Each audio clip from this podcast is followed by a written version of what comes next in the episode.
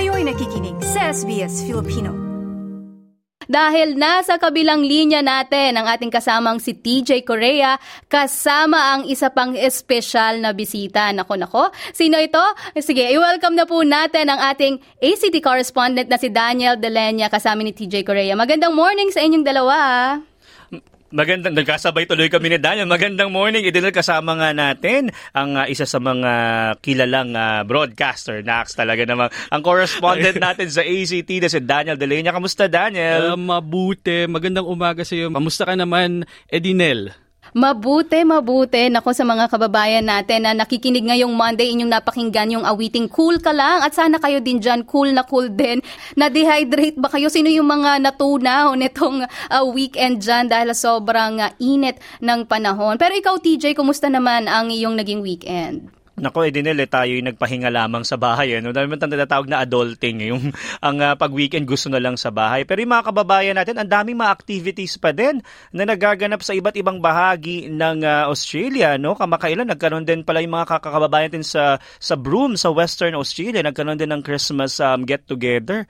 Ikaw ba, Daniel, nakapunta ka na sa Broome, sa WA? Hindi. Hindi pa ako nakapunta sa Broome. Medyo malayo yan sa Perth eh. Nakapunta Oo. tayo sa Perth pero hindi doon sa Broome. Very um, regional area na yan. Yung tinatawag na woof-woof dito Oo. sa Australia. At nakita ko rin na uh, Edinel and TJ na meron din na Christmas event na ginawa sa Tasmania. Mm-hmm. So I think pangalawa na yon na Christmas event. So dumadami na talaga yung Filipinos doon sa Tasmania.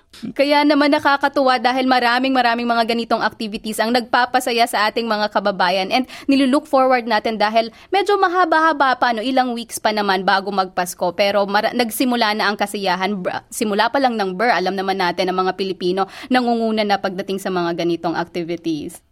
Oo, nakakatuwa din dito sa Australia ang uh, pag pagdiriwang ng Pasko, Daniel Edenel, mga kababayan, eh mainit na no? kumpara sa ibang mga ano natin, ibang mga alasik sa Pilipinas, 'di ba? Sinasabi nga na medyo malamig na pag bandang December, January, pero dito talaga summer naman ang simula, no, Edenel. Totoo ka diyan at ang mga tao kung sa atin sa Pilipinas pagdating ng uh, December, medyo balot na balot dito mga naka-two-piece at mga uh, nakapang-swimming ang mga tao dahil sa beach madalas nagki-Christmas ang mga ano, mga kababayan natin at iba pang mga nandito sa Australia. Tanungin pala natin Edinel yung mga kababayan sa ACT. Daniel kasi 'di ba it, yung inland itong Canberra at yung buong mm. ACT. Pag ganyan na gustong magpunta sa beach ng putungo ng mga kababayan natin. Yung mga kababayan natin pumupunta yan sa South Coast, no? Yung Merimbula, Kayama, mm. two-hour drive lang yan from from Canberra. So doon sila nagpapalamig o nagtatampisaw sa dagat. At balita ko yung Merimbula, Edinel, um, at mga kababayan, eh mara, maganda, maganda sa fishing.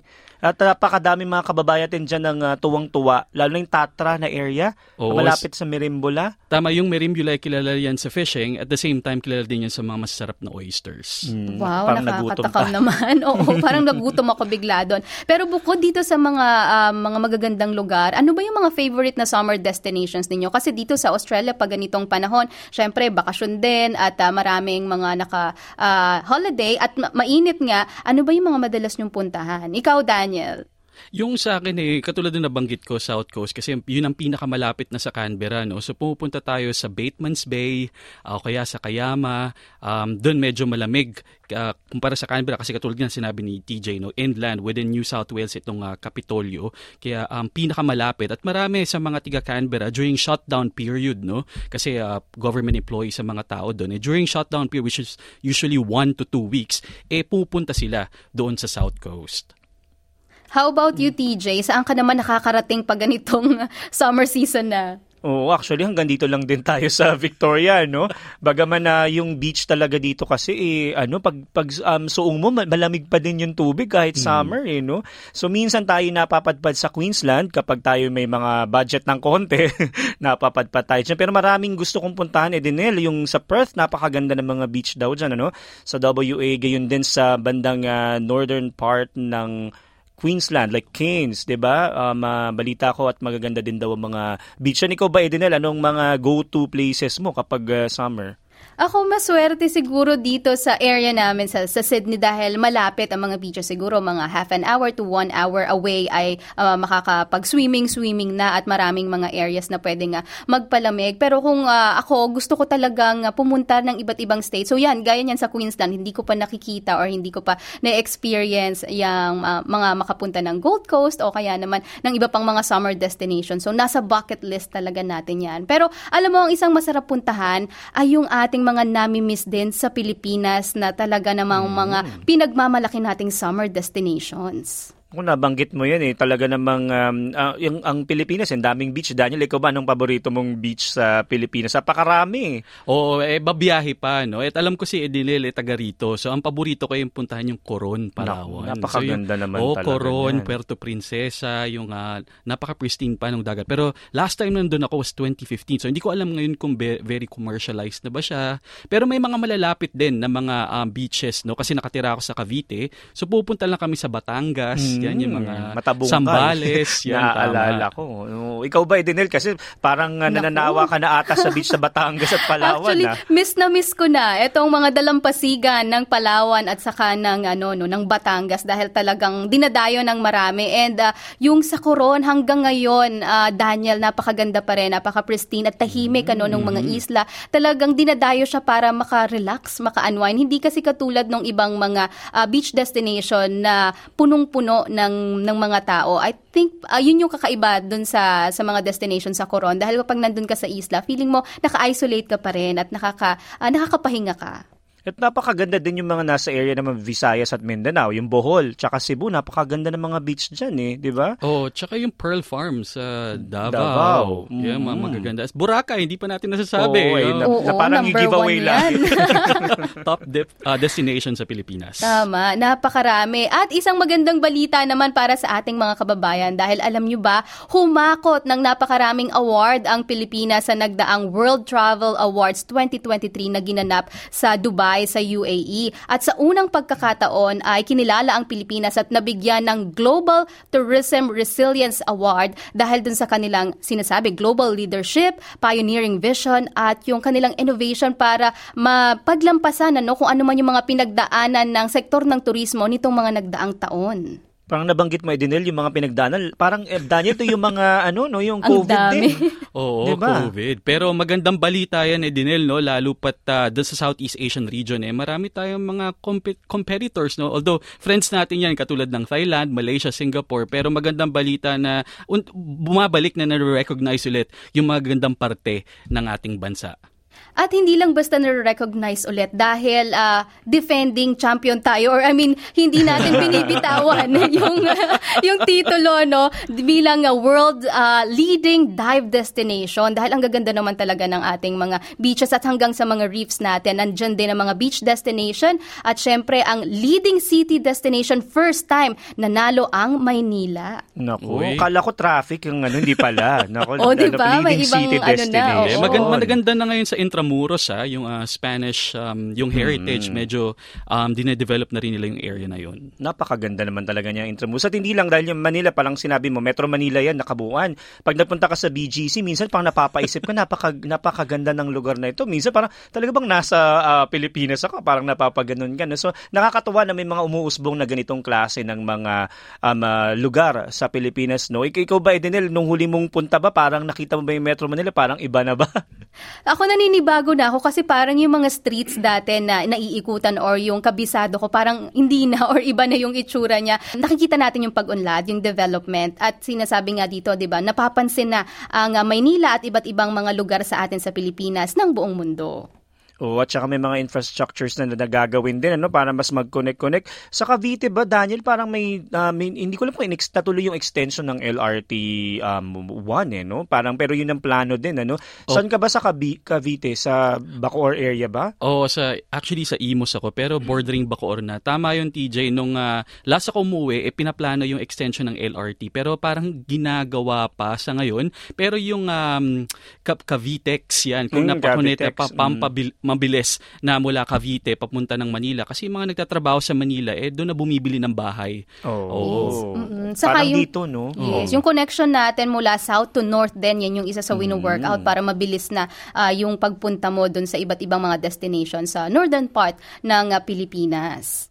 Oh, laking bagay ng mga ganyan lalo na pag gusto mong umuwi uli, nami-miss mo, 'di ba? Tapos um, ah, parang magbabakasyon ka, gusto mong bawa kung bawa yung Cavite, gusto mong pumunta ng Zambales, mas mabilis na yung mga connection ano.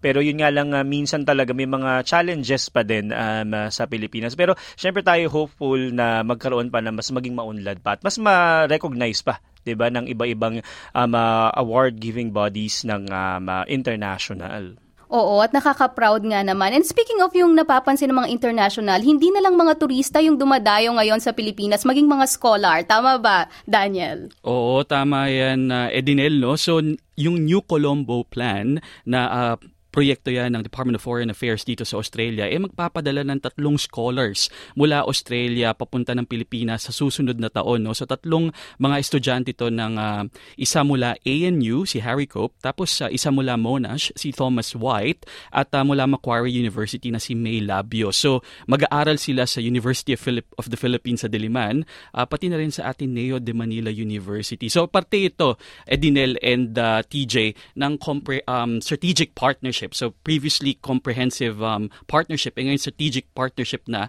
at uh, dodoblehin yung number ng scholars na ipapadala mula Australia to the Philippines and the Philippines to Australia. So isa ri- talagang magandang balita rin ito. Wow, it's great. Oo, kasi isa yan sa mga, ah, di ba, nakaraan ng pagbisita ni Prime Minister Albanese sa Maynila ay ah, talagang pinaigting nila ano ang ah, koneksyon ng Pilipinas at ng ah, Australia at itong mga itong sektor ng edukasyon ang isa sa kanilang tinututukan. O, ang laking bagay ng um, uh, people-to-people connection o links na binabanggit lagi ni Ambassador um, Helen de la Vega. No? At nakakatuwa na nakikita natin yung mga ganitong klase ng proyekto. Kabilang yung inilunsad din ng um, Australian National University, yung um, Philippine Philippines Institute. Institute. Diba? Oo. Napakagandang proyekto niya na meron tayong institute mismo sa isang malaking universidad dito sa Australia. Oo, talagang kinikilala ng ah, Filipino community dito sa Australia dahil panglima na tayo eh sa may pinakamalaking migrant community dito. So, importante na na-recognize na ng Australian government ang ah, mga Filipinos sa Australia. Ayan. At sa mga kababayan natin ako na nais magbigay ng inyong mga opinion or kung kayo ay nasasabik dito sa mga magagandang balitang ito, ibahagi nyo sa amin ang inyong mga ah, mga saloobin sa aming ah, Facebook page sa SBS Filipino at bisitahin din ang aming website sa sbs.com.au forward slash Filipino at balik-balikan ang aming mga napaka magagandang talakayan at ah, aming mga interviews ano nahatid para sa inyo para malaman ninyo yung mga kaganapan dahil maya-maya ano ibabahagi din namin etong mga magiging pagbabago ng ating immigration system dito sa Australia. Ito sa mga isa sa mga maiinit na balita mo ngayon ah, TJ, di ba? Oo, dahil nga ta- naabangan ito, lalo na isa sa binabanggit doon na mababawasan daw ang intake ng mga migrants. Eh, syempre, may mga kababayan tayo na, naku, parang napapakamot ang ulo, yun na nasa Pilipinas pa lang o nasa ibang bansa na nagpaplano pumunta dito, di ba? Syempre, yan ay inaabangan nila. Kaya mamaya, Edenel, bibigyan mo ang uh, buong detalye, di ba? Oo, ihahatid natin yan. Pero bago ko ibigay ang detalye nito, ano ba yung mga dapat naman nating abangan para sa mga susunod na programa kasama ka, TJ, at syempre ikaw, Daniel? Ah, sa bahagi ko muna, Daniel, at ano, abangan, ah, magbibigay tayo ng programa sa Webes at ah, magkarinigan po tayo dyan at lalo na sa trabaho, visa at iba pa. Bibigyan natin yung mga update kaugnay dyan sa Migration System Review ng federal government. Daniel, ikaw naman. Oo, sa akin naman eh ah, magre-report ako sa Wednesday doon sa regular fortnightly ACT update na ginagawa natin dito sa SBS Filipino. So mag ibabalita natin ano ba yung mga latest sa ACT, ano yung mga kaganapan sa mga Pilipino doon. At the same time, eh, ano bang ginagawa ng Philippine Embassy. So bibigay natin yung update niyan sa darating na um, Wednesday.